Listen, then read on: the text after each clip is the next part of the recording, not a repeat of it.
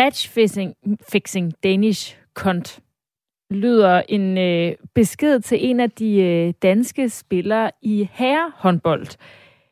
Og øh, det er altså øh, noget, som flere af dem får. Altså øh, håndboldfeberen er jo i den grad sted i Danmark, men det er den altså også i deres øh, indbakke, hvor de får jeg ved ikke, om man kan kalde det trusler, men i hvert fald nogle TV2 kalder det trusler. Ube- ubehagelige beskeder, meget ubehagelige beskeder, hvor for eksempel en skriver Danish Kont. Det, er, altså, det bliver kaldt trusler. Jeg synes faktisk, matchfixing Danish Cons, det betyder, at du er en ja, øh, tissekone, og du har, under, du har arrangeret en kamp. Du har arrangeret resultatet af den her håndboldkamp mellem Danmark og Frankrig. Det er jo ikke en trussel. Det er nærmest bare en konstatering. Vi skal altså høre fra en øh, specialkonsulent hos Center for Digital Pædagogik, øh, Christian Mogensen, der måske kan øh, hvad kan man sige, karakterisere de her beskeder, og hvorfor at de kommer til de danske spillere. Thank you, piece of shit, for throwing the game for Iceland, skriver en anden. Så der er en der, jeg skal lige have briller på. Det, det er den mest saftige af dem. Ja, der er den der... Fuck Bitch ass faggot, you cost Iceland their way to the semi, you big can't learn to shoot the ball, you little ugly motherfucker. Fuck you, ugly twat. Citat slut. Det er... Sådan er det at være håndboldspiller.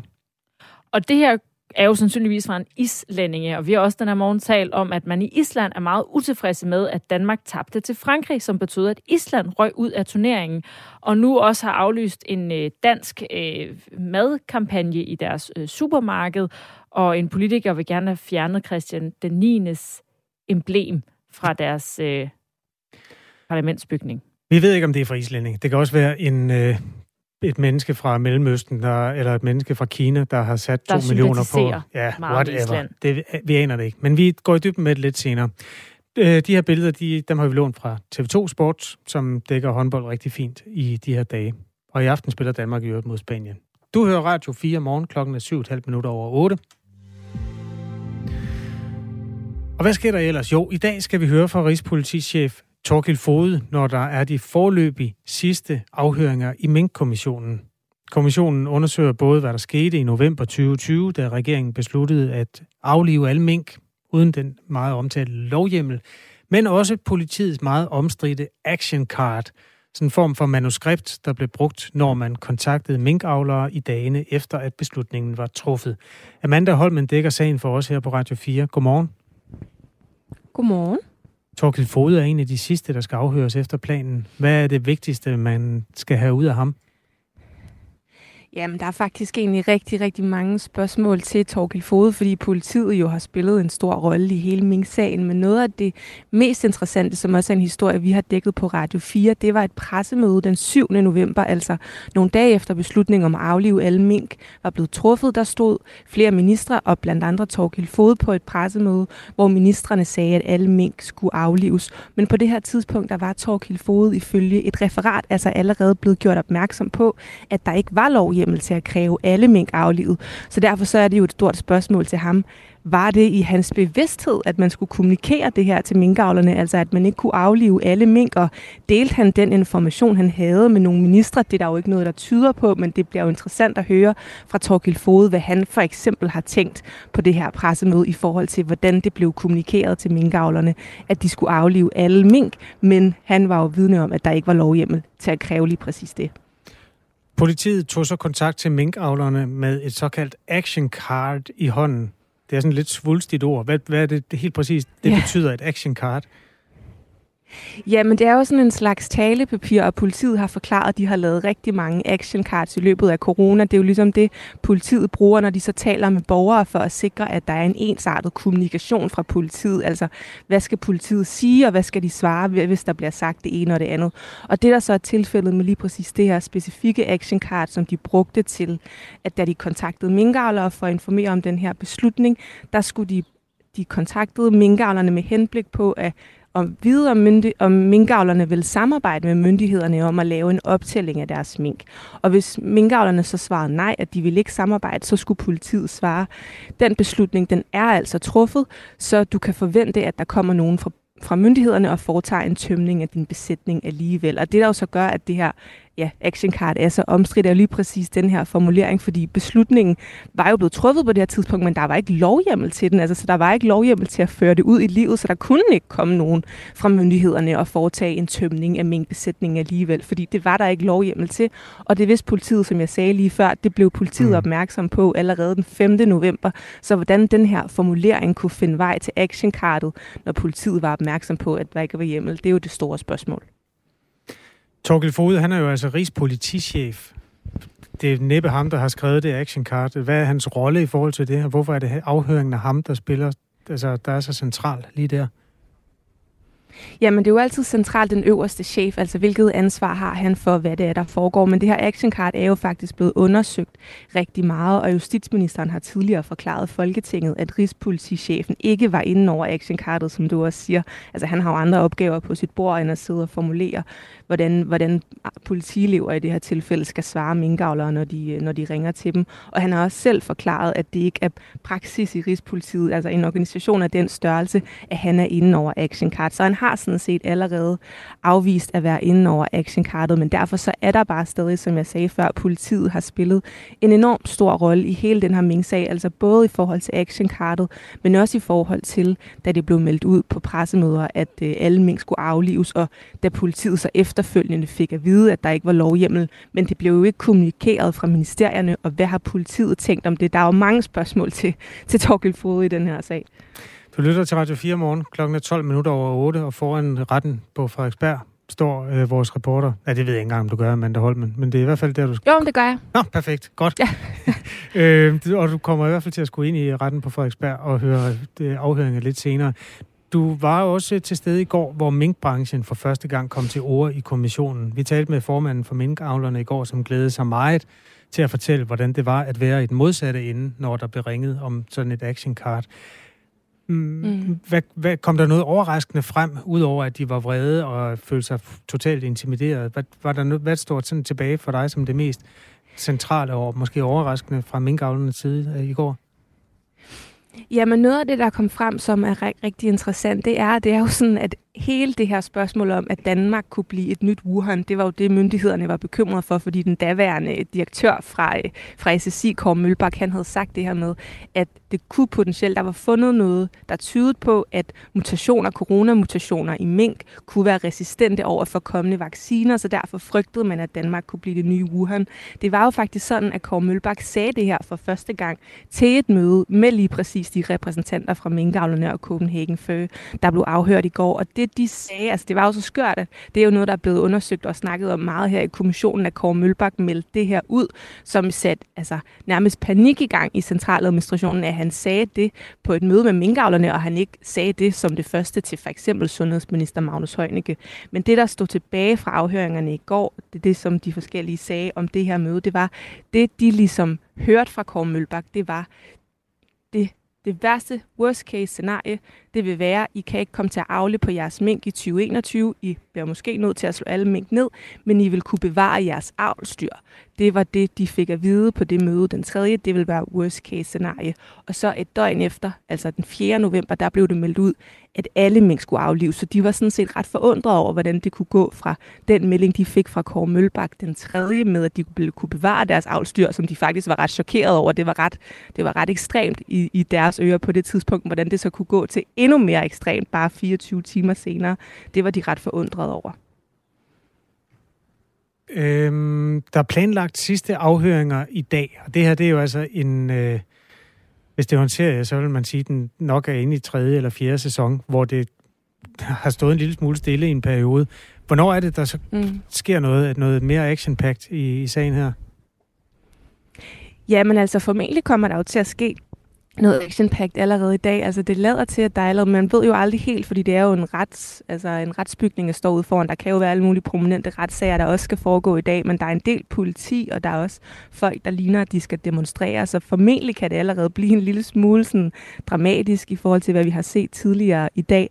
Men så vil der formentlig også blive genindkaldelser af nogle af de centrale personer i løbet af april, men min kommission skal ligesom først komme med deres konklusion i forhold til hele det her spørgsmål om, hvem vil vidste hvad om, at der ikke var hjemmel til at aflive alle mink i, øh, i slutningen af april, altså inden 1. maj, og så skal de komme med en konklusion i forhold til alt det med actionkartet inden 1. juli. Så der går jo lige noget tid, før der kommer en eller anden form for konklusion i forhold til, hvem kommissionen vurderer, der kan holdes ansvarlig for de forskellige ting.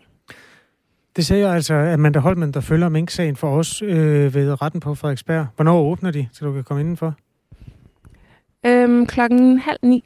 Nå, jamen, der er jo kun 14 så, minutter. om ikke særlig længe. Det er ja. godt. Øhm, tak skal du have for rap- øh, rapporten. Selv tak. Klokken den er kvart over otte. Det her det er Radio 4 morgen, hvor vi altså også følger de mellemregninger, som fører frem til en eller anden grad af stort og ret afgørende resultat, når det kommer. Som sagt, altså genindkaldelser af nogle af de vigtige vidner i løbet af det tidlige forår. Øh, hjemmelsdelen ventes at være færdig 1. maj. Sådan er det. Du lytter til Radio 4 morgen. Klokken er 16 minutter over 8.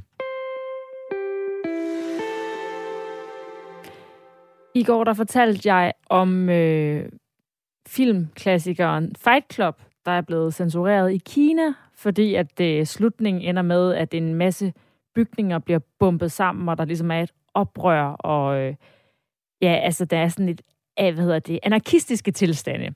Mm. Og det er blevet censureret, og det skabte en masse reaktioner fra øh, kinesere, der var sure over det, øh, da den her film blev lagt ud, og der var også en øh, dansk ekspert, der sagde, at det var en lidt kluntet slutning, fordi de har bare lavet et skilt, hvor der står, politiet opdagede hele planen, arresterede de kriminelle, øh, forhindrede bomben i at detonere, og senere kom med ham hovedpersonen på et øh, hospital. Et sindssygt hospital. Men nu har øh, forfatteren til bogen, kommenteret på det og skrevet, at øh, den her kinesiske slutning er meget mere i tråd med, hvordan bogen rent faktisk er. Og bogen er jo bedre, ved man. Det siger man altid. Nå, øh, som sådan en, øh, ja, sådan er det jo ofte. Ofte ja. er bogen bedre. Øhm, fordi der kan man jo få lidt flere ord og tanker på. Men i øh, bogen, der slutter det faktisk med, at bomberne ikke går af. Det er så ikke på grund af et øh, godt politiarbejde. Det er fordi, der er en defekt. Og okay. det ender også med, at hovedpersonen vågner senere på et psykiatrisk hospital. Det er under alle omstændigheder en super fed film, som man bare bør se igen og igen. Fight Club med Edward Norton og Brad Pitt. Hvad siger det kinesiske styre? Altså, det er en eller anden grad af kinesisk øh, statscensur, der har været inde over. Og nu siger du, at kineserne protesterer. Det, det, plejer de at være rimelig ligeglade med, men altså, er, det folk, er folk gået på gaden, eller Nej, hvordan ved man de har skrevet på deres sociale medie, der hedder Weibo, som øh, deres form for Facebook. Okay. Så, nogen, og det er jo så nogen, der har set den originale film, der ved, at den er blevet lavet om slutningen. Og de kinesiske øh, myndigheder har ikke sagt noget, fordi man ved egentlig heller ikke, om det er dem, der har tvunget Tencent, som er deres streamingtjeneste, til at lave slutningen om, eller om det er Tencent, der selv har gjort det for at undgå at blive bedt om det. Men øh, forfatteren siger faktisk, fordi det her det er i Kina, han siger faktisk, at i USA, der er han egentlig også ret vant til, at de her, den her bog om Fight Club også er blevet gjort forbudt. Øh, og at der er internationale udgivelser, der har redigeret den. Så det er altså ikke en, der falder i god jord hos alle. Men jeg tror, man kan se den helt øh, normale, rigtige version her i Danmark. Og det er en god film, som man ja. jo kan bruge sin fredag aften på. Den ligger på Netflix. Må jeg bringe en anden øh, kulturnyhed? Jeg er så spændt på at ske. Jeg sidder med iPad'en foran mig, og hvad sker der så, når jeg trykker her?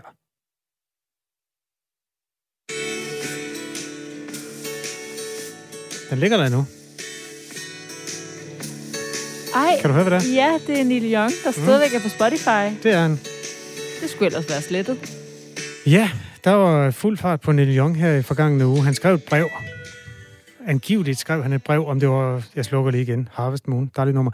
Øh, han skrev et brev, fordi han var utilfreds med at være på samme streamingtjeneste som en kendt øh, coronaskeptiker. Var det ikke sådan noget i den stil? Jo. Og øh, derfor vil han trække sin musik.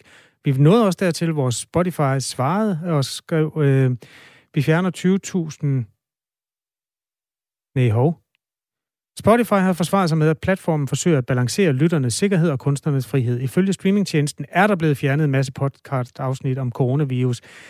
Vi ærger os over Niels beslutning om at fjerne sin musik. Vi håber at kunne byde ham velkommen tilbage snart, skriver de altså i en presmeddelelse. Han har ikke fjernet musikken endnu, eller også har de ikke. I hvert fald ligger Neil Young der stadigvæk. Men det skulle øh, ske, altså efter pålyden. Altså ifølge Neil Young, og også Spotify har også bekræftet det over til Reuters, tror jeg, at, øh, at musikken skulle fjernes, fordi at Neil Young sagde, enten fjerner I den her podcast med en, øh, en vært, som han mener spreder misinformation om corona, eller også så vil han ikke have sin musik liggende. Ja, og verden, han hedder Joe Rogan, og han er sindssygt populær. Han er mere populær, end Neil Young nogensinde bliver. Så det er en cost-benefit fra Spotify. Det er præcis. Sidste nyt er, og det er i virkeligheden også som respons på en sms fra en af vores lyttere, der spørger, er Neil Young stadig på Spotify i dag? Svaret er ja. Klokken er 20 øh, minutter over 8. Du hører Radio 4 morgen fredag den 28. januar. Du er måske øh, en af dem, der ser frem til kampen i aften kl. 18, der møder håndboldherrerne, nemlig Spanien i EM-semifinalen i herrehåndbold. Men øh, selvom man altså kan se frem til den, så er der altså også grund til at øh, være lidt øh, i dårligt humør for håndboldherrene. De tabte nemlig til Frankrig i onsdags, og det fik altså folk til tasterne. Det skriver DR. Landsholdets spillere de har nemlig siden modtaget ubehagelige beskeder på sociale medier med både trusler og beskyldninger om, at de tabte med vilje. Det kan være, at vi skal læse en af beskederne højt. Du gjorde det så godt tidligere. Matchfixing Danish cunts, det er en af de korte. Thank you, piece of shit, for throwing the game for Iceland. De skriver alle sammen på engelsk, og det er meget dårligt engelsk. Bitch ass faggot. Du afbryder bare, når jeg ikke skal læse mere.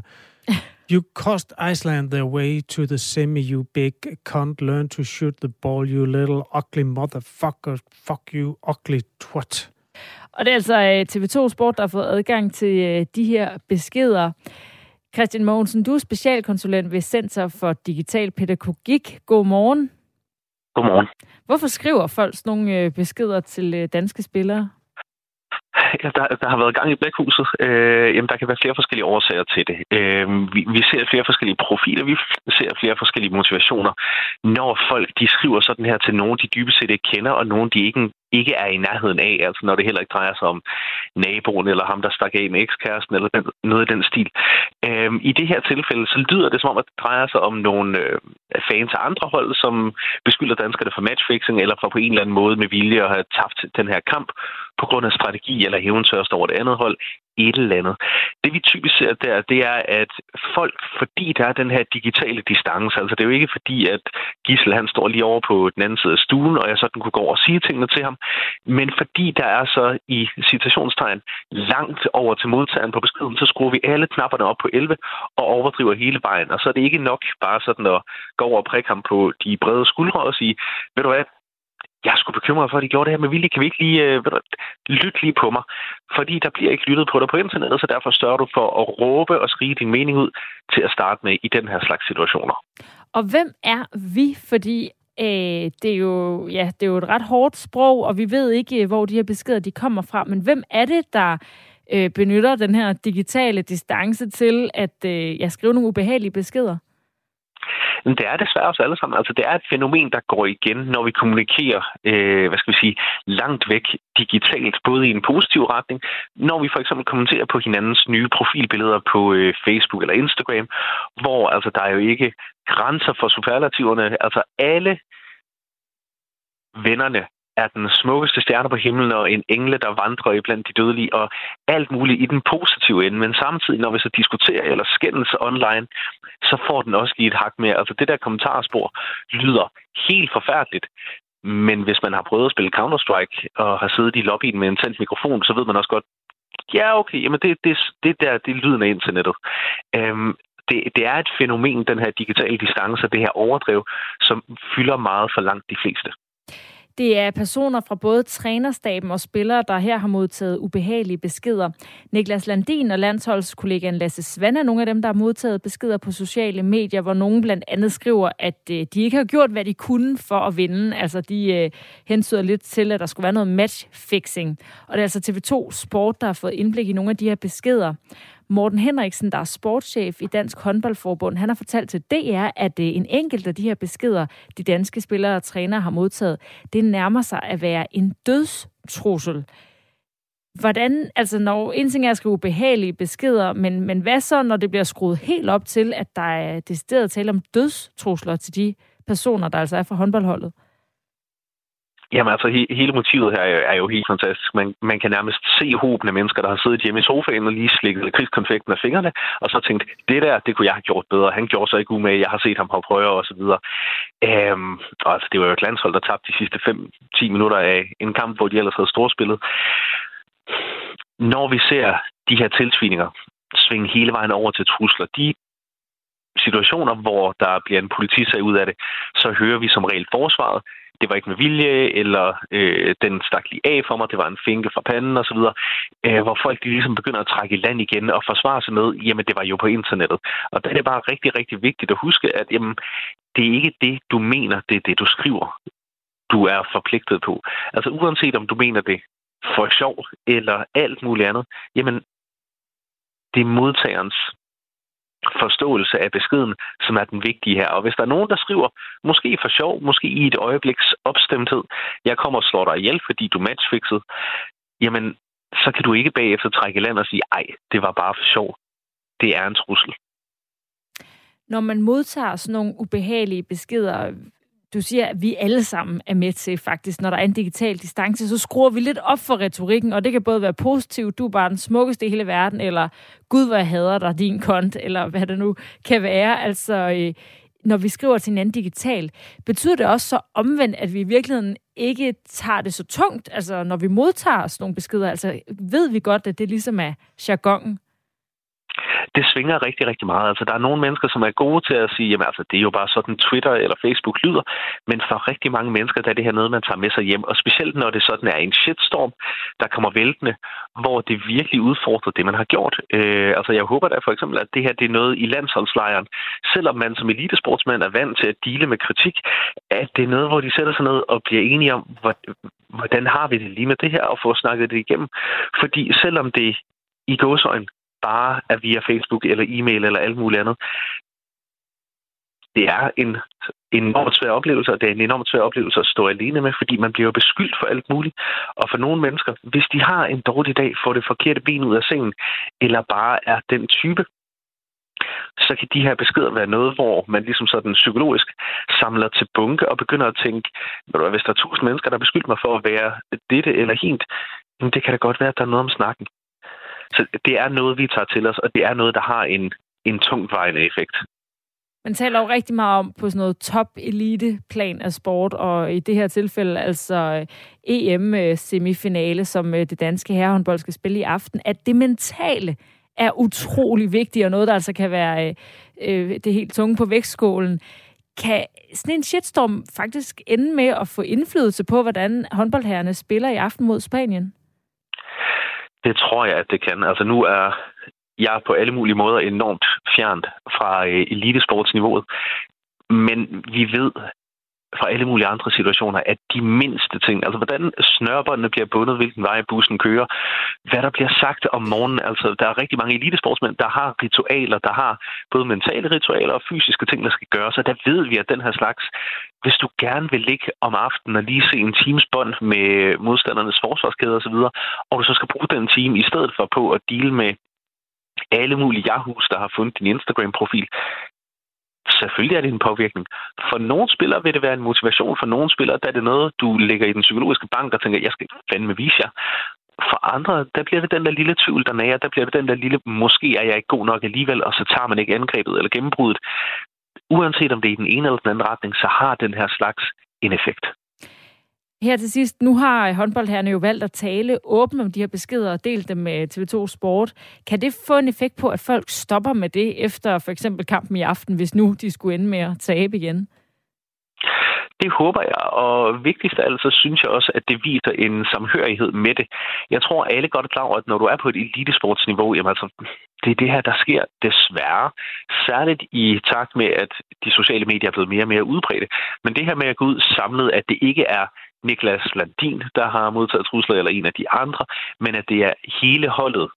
Det betyder også, at jamen, så har de hinanden som rygdækning. Altså, så er det ikke mit problem, så er det vores problem. Og sammen, så kan vi løse det. Så det er helt klart den rigtige og mest forbilledelige måde at gøre det på. Gå ud i samlet flok og så sige, det her, det vil vi simpelthen ikke tage jer sammen.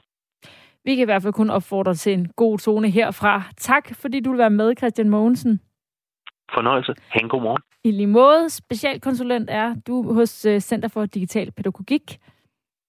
Ja, og de er jo altså ikke delt med afsender, de her beskeder, som TV2 Sport har fået adgang til. Man har anonymiseret afsenderen af de beskeder, så det hensyn har man dog taget. Nu er der nyheder på Radio 4. Klokken den er halv ni. Vi giver ordet til Thomas Sand.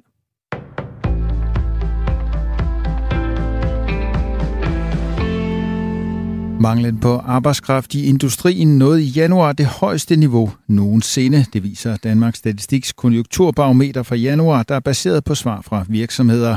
I januar meldte 42 procent af virksomhederne i industrien om mangel på hænder, hvilket er en stigning på 38 procent i januar.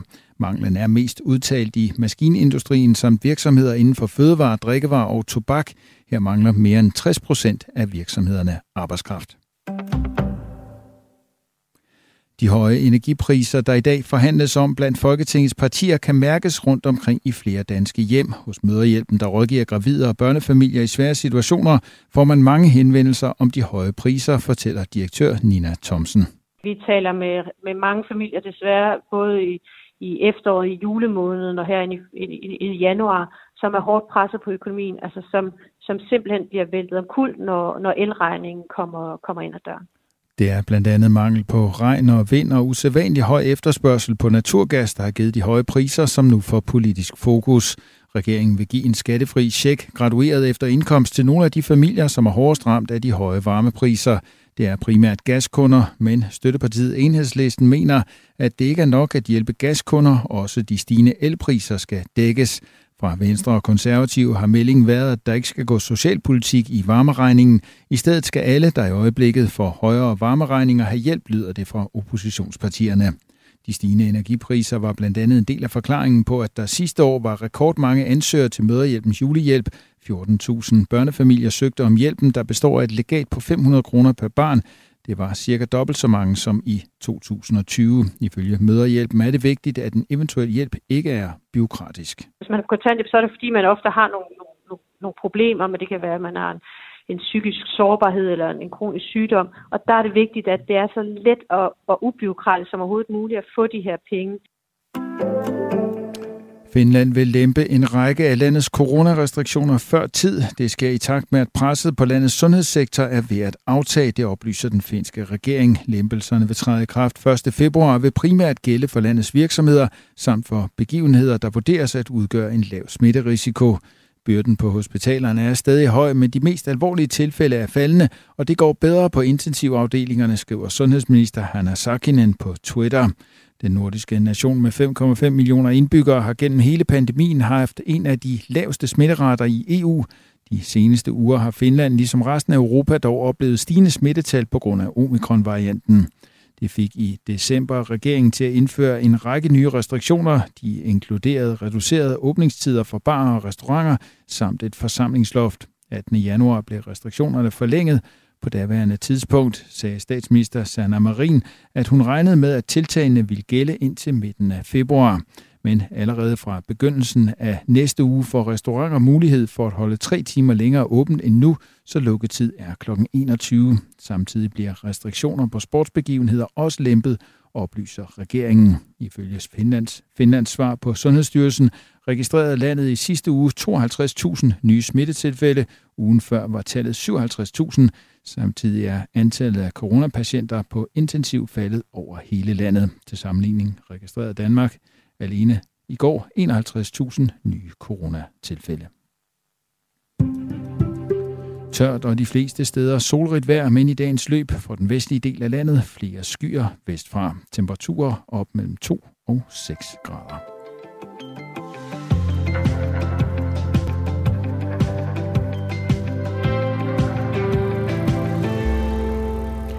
Velkommen til Radio 4 morgen. Klokken er 4 minutter over halv ni. Du sidder lytter til Kasper Harbo og Astrid Date, og vi godmorgen. skal til... Uh, godmorgen. Den, vi skal til den anspændte situation, der er mellem Ukraine og Rusland, som i de her dage får det meste af verdens opmærksomhed. Her på Radio 4 Morgen, der har vi i dag fået beretninger fra danske freelance-journalister, både i Ukraine og i Litauen, Begge steder er der mærkbar nervøsitet, fordi at mange sammenligner den nuværende situation med den kolde krig. Tidligere talte vi blandt andet med Maria Øjen, som kunne fortælle følgende om, hvordan konflikten påvirker befolkningen i det postsovjetiske land Litauen. Selvfølgelig er det traumer for fortiden, fortiden, og det er jo det, der ligesom får folk til at øh, sætte gang i og, og, og sprede snakken og, øh, og stille spørgsmål til militæret om, hvad de skal gøre i tilfælde af krig, og forbereder sig på, på krig og, og sætter gang i nødgeneratorer og begynder at hæve penge øh, og sådan nogle ting for, for at være klar. I dag bliver fire danske F-16 kampfly også budt velkommen i Litauen. De er en øh, del af NATO-styrken i de baltiske lande, lande som alle grænser op til Rusland.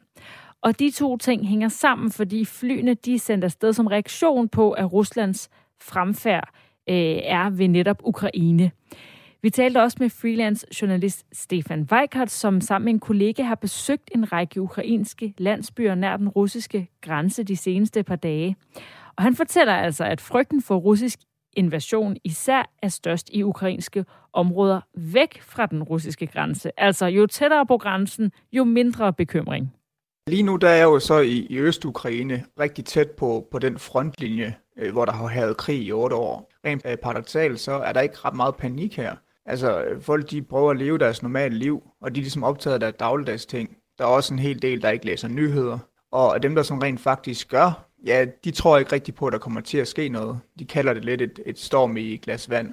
Men jo længere du kommer væk herfra, og længere mod, mod vest, øh, delen af Ukraine, så, øh, så ændrer det billedet sig. Nu vil jeg sige godmorgen til dig, Flemming Svidsbol. Ja, godmorgen. Seniorforsker hos Dansk Institut for Internationale Studier med speciale i Rusland og det postsovjetiske område. Vi hører, hvordan at øh, historien, altså øh, fortiden Sovjetunionen, er med til at nære en nervøsitet både i Ukraine, men også i andre lande. Hvad for nogle lighedspunkter ser du mellem øh, de to konflikter, altså den vi har mellem Rusland og Ukraine i dag, og så den, der var under den kolde krig? Der er naturligvis nogle, øh, nogle lighedspunkter, især hvis vi går op sådan og tager det store billede, fordi så har vi jo en, en konflikt, som er mellem Rusland og Ukraine, men det er jo også i stigende grad blevet hen over de seneste uger og måneder, jo i hvert fald en konflikt mellem USA og Rusland og, og, øh, og NATO og Rusland. Og på den måde er der nogle, nogle, øh, nogle lighedspunkter. Og så har vi jo også kunnet se i nogle år, ligesom under den kolde krig selvfølgelig, at de to parter altså Vesten på den ene side og Rusland på den anden side, meget sådan åbent signalerer, at de er opmærksomme på hinanden. Vi opstiller våbensystemer mod hinanden. Vi gennemfører øvelser, som er rettet mod den øh, anden part. Og vi taler jo også om det både sådan politisk og i andre sammenhænge, også som om der er en, en meget stor konflikt. Så, så jeg kan sagtens se nogle, øh, nogle ligheder. Jeg synes øh, egentlig, at, at mange af de her ligheder, de har været der en del over allerede. Flemming Splidsbol, i forbindelse med den fine reportage, vores øh, kollega Steffen øh, Weigert har lavet, der talte han med mennesker sådan tæt ved grænsen i den østlige del af Ukraine, som tog det rimelig roligt. Og da vi havde spillet det bånd, så var der en, der skrev til os, husk, at mange i Øst-Ukraine er russere, som glæder sig til, at russerne invaderer. Er, er det rigtigt nok, altså, at der i dele af Ukraine er folk, der glæder sig til, at russerne rykker ind? Ja, det er der, det er der givetvis, og, og det er rigtigt. Øh, det kan være, det er jo nogle, nogle gange nogle lidt blandede øh, ligesom, kategorier, vi bruger. ikke. Vi taler om russisk sindet og pro-russer og etniske russer og russisk talende, men der er jo også nu øh, faktisk øh, russiske statsborgere. Og, øh, og det er jo sådan, at Rusland har uddelt pas til en øh, meget stor gruppe af de her mennesker, måske nu op mod en million, som egentlig er ukrainere, der bor i det østlige Ukraine. De her mennesker har så taget deres ukrainske pas og revet det i stykker, og så har de fået et russisk pas i stedet for. Det vil sige, at der nu faktisk jo er russiske statsborgere. Det vi har kunnet se også i den russiske debat, det er, at de i stigende grad ligesom er opmærksomme på deres egne statsborgere, nye statsborgere er de jo så, men statsborgere i det østlige Ukraine, hvor de siger, at de her mennesker de er udsat for overgreb. Det er fascister og nazister i Ukraine, og vi kan være nødt til måske på et tidspunkt at gå ind og hjælpe vores egne statsborgere. Så på den måde øh, kan jeg se i hvert fald sådan et langsomt træk, synes jeg, til at russerne gør klar til måske på et tidspunkt at rykke ind med henvisning til, at det faktisk er deres egne statsborgere. Derfor har de ikke bare en, en, øh, en ret, men også en pligt til at gå ind og hjælpe dem.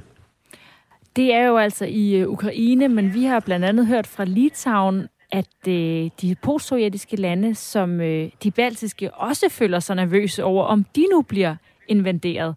invaderet. Er der grund til, at, øh, at de også skulle frygte det?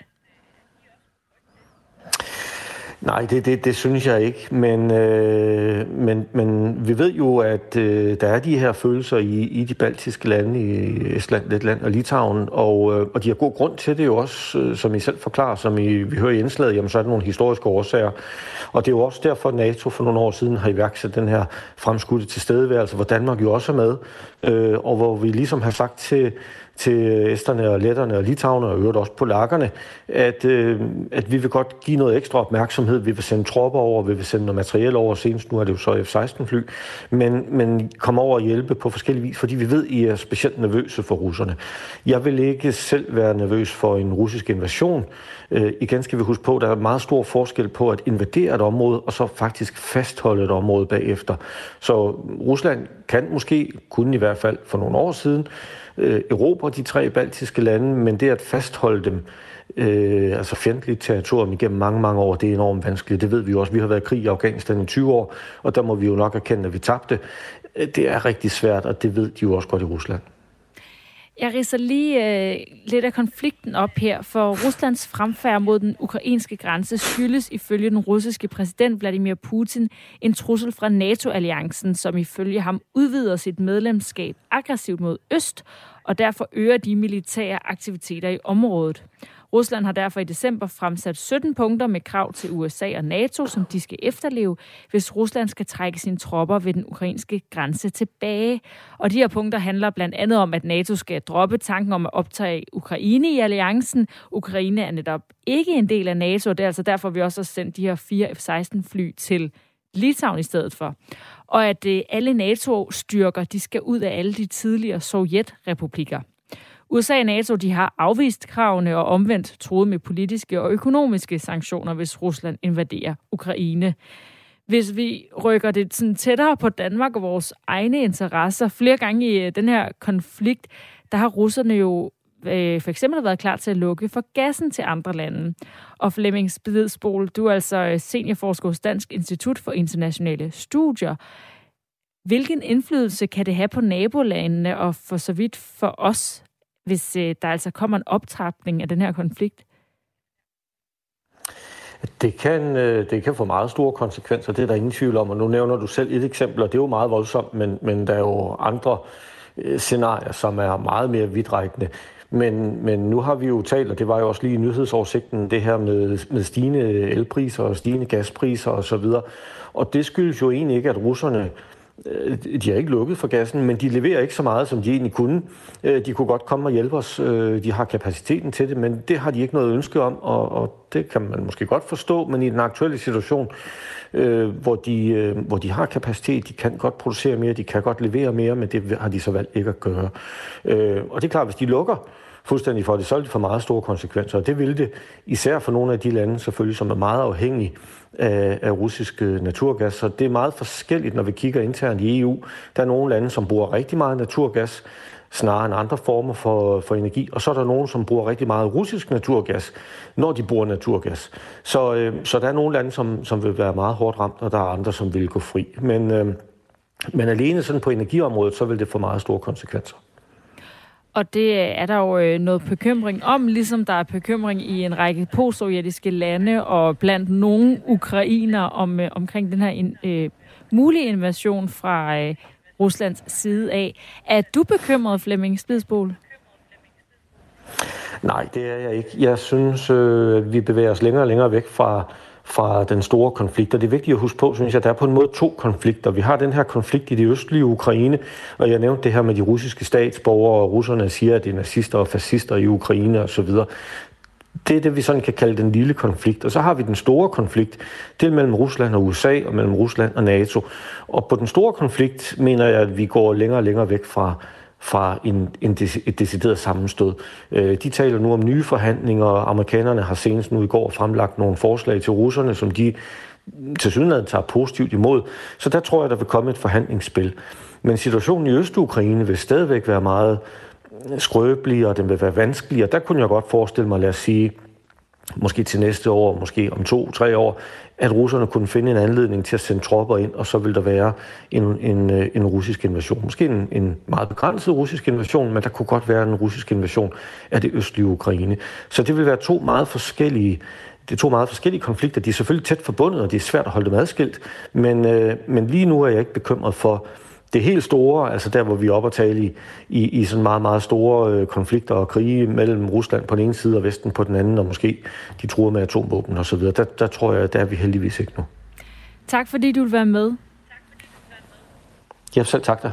Flemming Splidsbol, altså seniorforsker hos Dansk øh, Institut for Internationale Studier med speciale i Rusland og det postsovjetiske område, som vi har haft fokus på denne morgen i Radio 4, fordi at den her anspændte situation mellem Ukraine og Rusland, udover at få en masse opmærksomhed, altså også øh, vækker traumer i øh, flere postsovjetiske lande, der kan huske, hvordan det var under den kolde krig. Klokken den er kvart i ni, og du lytter til Radio 4 morgen. Radio 4 undersøger hver torsdag kl. 13, og som podcast, når det passer dig. Det tog mig et år nogenlunde at gå igen. Hundredvis af ankelpatienter har været under kniven hos en kirurg, der sagde, at han kunne hjælpe dem. Situationen er jo, at jeg ikke kan basale ting. For eksperter kalder metoden eksperimentel, og patienterne vidste det ikke. Jeg følte mig lidt som en forsøgskanin. Lyt til det kirurgiske eksperiment på Radio 4, taler med Danmark.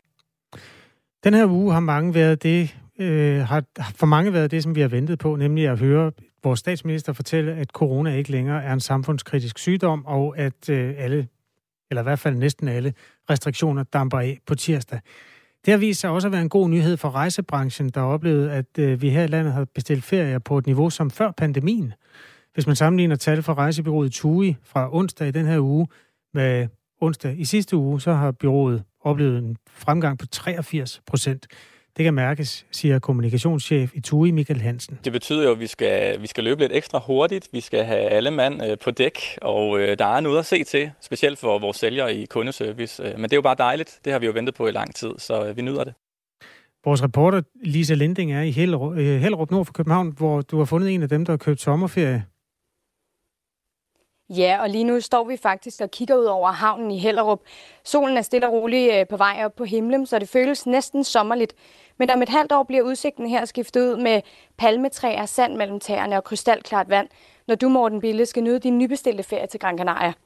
Du er byrådsmedlem i Nyborgerlige i Hillerød Kommune, men her til morgen udtaler du dig som privatperson, fordi du altså har købt din sommerferierejse i den her uge, ligesom rigtig mange andre danskere har gjort. Øhm, jeg ved, at øh, genåbningen af Danmark blandt andet har påvirket dig til det her køb. Hvordan det? Jamen, øh, der er jo ingen tvivl om, at i forbindelse med genåbningen af, Danmark, der er man øh, blevet lidt mindre forsigtig. forsikrig. Man, øh, man ser jo mulighederne for på baggrund af det at turde måske planlægge sin ferierejse lidt længere ud, end man historisk har kunnet de sidste 18 måneder. Så, så der var to ting, der ligesom øh, var vigtige her. Den ene, det var, at øh, nu, tog jeg, nu øh, tror jeg på det, men også, at jeg ved, at det er der mange andre danskere, der helt sikkert også gør, og det vil sige, om et øjeblik, jamen, så er der ingen tvivl om, så bliver der booket en masse, og så risikerer man jo, at priserne stiger. Så jeg skyndte mig at booke den her uge. Og lige præcis det der med at vente øh, med at købe, sin, eller købe en ferie længere i fremtiden. Ifølge rejsebureauet TUI, så har danskerne været tilbageholdende med netop det, altså at bestille ferie længere i fremtiden under coronapandemien. Din ferie ligger et halvt år ude i fremtiden. Hvorfor har du tur bestille en rejse, som du først skal afsted på i juli måned? Jamen det er sådan, normalt er jeg ikke kendt for at være en voldsom forsigtig person, og, og det hænger også lidt sammen med, at vi har jo en, en lejlighed på de kanariske øer, så for os kunne vi jo i mangel på et bedre år kunne risikere at miste, man kan sige, selve flybilletten. Noget andet er, hvis du laver en dyr pakkeløsning til 25-30.000 kroner, så kunne du miste noget mere. Så jeg vil sige, jeg har turt læne mig ud, og jeg, jeg tror rigtig meget på, at, øh, at vi kan rejse til sommer. Men der er jo to ting i det her. Det ene det er jo de danske restriktioner, men det andet er også restriktionerne på destinationen. Så jeg har også rigtig fulgt meget med i, hvad betyder det omkring smittetrykket på de kanariske øer, før vi bestiller vores flybilletter. Men hvorfor tør du godt tro på det? Jamen, der sker jo et eller andet. Jeg tror, en, en, en kombination af, at solen den skinner, og at øh, man virkelig længes efter det her, og så, så, så sker der jo noget meget, meget positivt, når vi får lov til at smide mundbindene, og at øh, Danmark åbner op. Så får man lidt troen på, at øh, hverdagen bliver normal igen, og så længes man jo mod at komme øh, på sommerferie. Så jeg skyndte mig at booke. Men har du nogle bekymringer i forhold til, at ferien først er om et halvt år? Coronavirus har jo overrasket os en del gange efterhånden. Jeg tror simpelthen, at øh, bekymringer har jeg masser af, men, men, men jeg må også sige, at øh, man, man er nødt til at komme videre nu, og det har stået på i halvanden år, så, så jeg glæder mig bare rigtig meget til den ferie. Jeg er ikke voldsomt bekymret, og hvis der skulle ske et eller andet, jamen så, så mister jeg jo som sagt kun flybilletten, og så er det jo som det er. Og jeg bliver simpelthen også nødt til at høre dig, fordi hvad glæder du dig allermest til ved den her ferie, du lige har bestilt? Jeg synes jo faktisk, at din introduktion var meget god. Øh, solen og så sand mellem øh, tæerne og palmerne og billig, billig mad øh, og, og god vin. Så hvad bliver det for en ferie? Det bliver simpelthen en badeferie og afslappning og masser af god mad og vin. Lisa, du må Tak, ikke slippe, fordi du må ikke slippe ham endnu. Lisa, håber jeg... Lisa, jeg Hov, har et spørgsmål. Jeg får lige hørt noget hjemme fra studiet lige et øjeblik. Ja.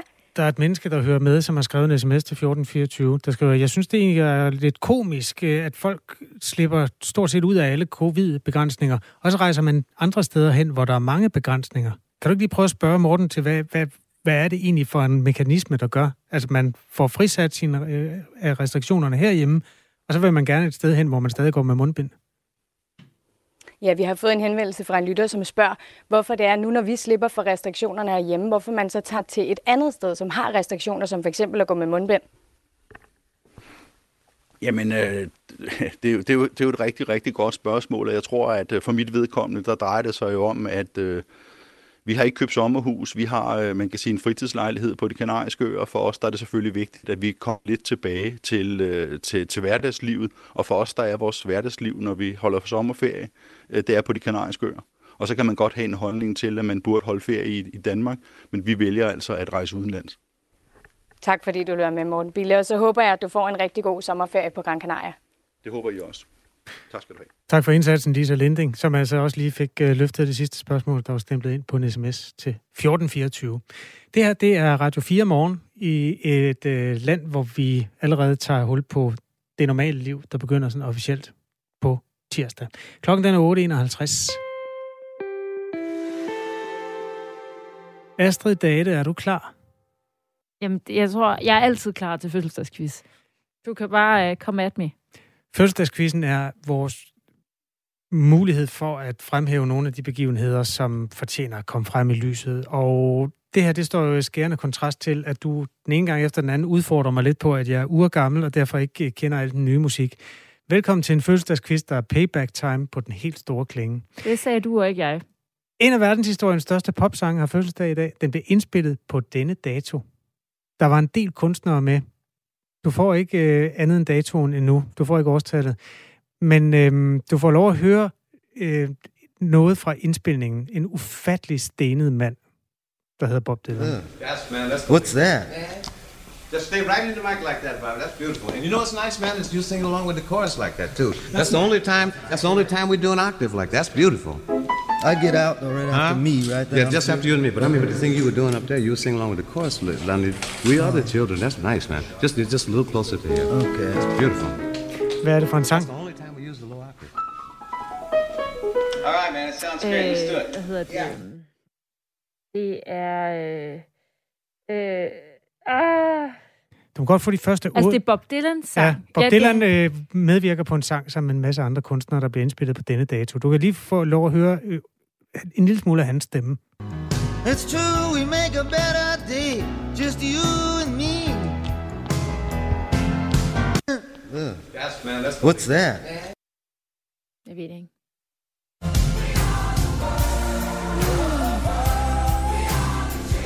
Ringer det en lille klokke?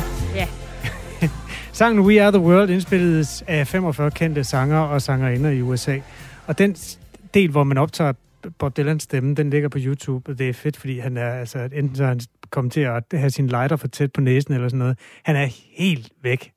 Nå, Et, men det er jo en flot sang, og den er fra 1985. Jeg ved ikke, hvornår er du født? 93. Okay, det, du er lovlig undskyldt, men jeg bliver nødt til at køre quizzen, for nu har jeg legnet den op. Jamen, selvfølgelig. Øhm, We Are The World blev indspillet af 45 kendte sanger og sangerinder og blev udgivet på et album til fordel for offrene for en stor hungersnødskatastrofe i Afrika, det, det vestlige Afrika. Jeg var faktisk ved at sige, jeg, tæ- jeg havde, da du introducerede det med en masse sanger, så tænkte jeg, åh, den der danske Afrika-sang. Men Ja. den kom senere, den kender jeg. Men, ja, men øh, den, det, her, var er sådan totalt amerikansk. inspireret af Ja, den okay. her. Og der var også en britisk, som hed uh, Do They Know It's Christmas. Nå, men We Are The World, hvis ikke du har fået hørt den, så bliver du pint lidt i den nu, fordi øh, nu skal du høre første linje, og så skal du prøve at se, om du kan fortælle, hvem der synger den første linje. Elton John. Er det et meget godt bud? Nej.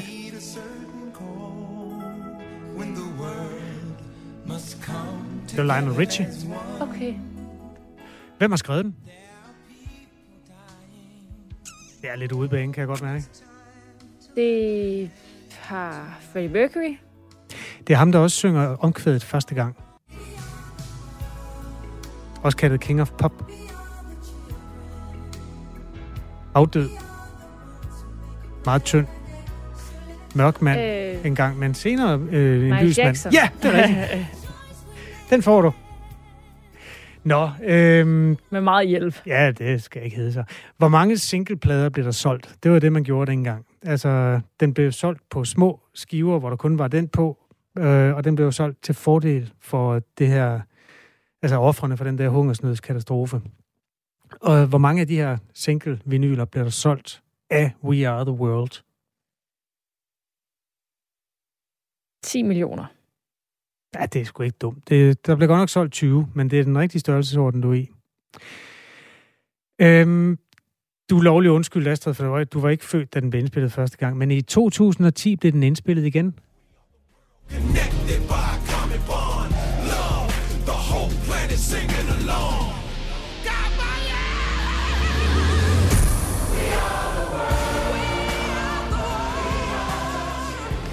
Det var simpelthen 25 år efter. De tænkte, kan det, kan det blive vildere? Det kan det godt. Ja, ja, ja. Den blev genindspillet til fordel for offrene for en jordskabskatastrofe, som udspillede sig på en karibisk østat. Hvor var det? Haiti? Ja! Det er nemlig rigtigt. Den får du. Astrid Date, to rigtige. Stort, nu det var rigtigt. Ej, faktisk tre rigtige, hvis vi tæller den der. Ja, det er sådan lige på kanten. Tillykke. Tak. Altså bare fordi man ikke var født på et tidspunkt, så er det jo ikke sådan, at øh, jeg bare har, altså, det er ikke bare sådan blank space fra 93. Jeg ved godt, der har været en verden, verden før, før jeg kom til den. Okay, det er jeg glad for at høre. Det, det vil du stå konfronteret med en gang imellem, nemlig det faktum. Fedt. Øhm, tillykke til øh, dem, og tillykke til Quincy Jones, der var producer på det her. Og han var altså en sindssygt tålmodig mand, især da han stod med Bob Dylan. Du får lige de 22 sekunder Jamen, igen. jeg, jeg, jeg hørte Bob Dylan på Roskilde Festival, øh, Ja. da han spillede for øh, nogle år siden, og jeg, jeg, jeg kunne næsten ikke høre, hvad han sang. Altså, det var en hel koncert, hvor sådan, altså, jeg kunne ikke høre, hvad det var for nogle sange, han sang. Men der er han selvfølgelig også øh, lige blevet en del ældre. Jeg tror, at Bob Dylans, det meste af livet, der går han rundt og tænker på noget andet, mens han synger. Det, det er også det, der rammer ham lidt her. Men øh, du får lige de 27 sekunder igen, jeg synes, det er kongesjovt. Yes, man. What's that?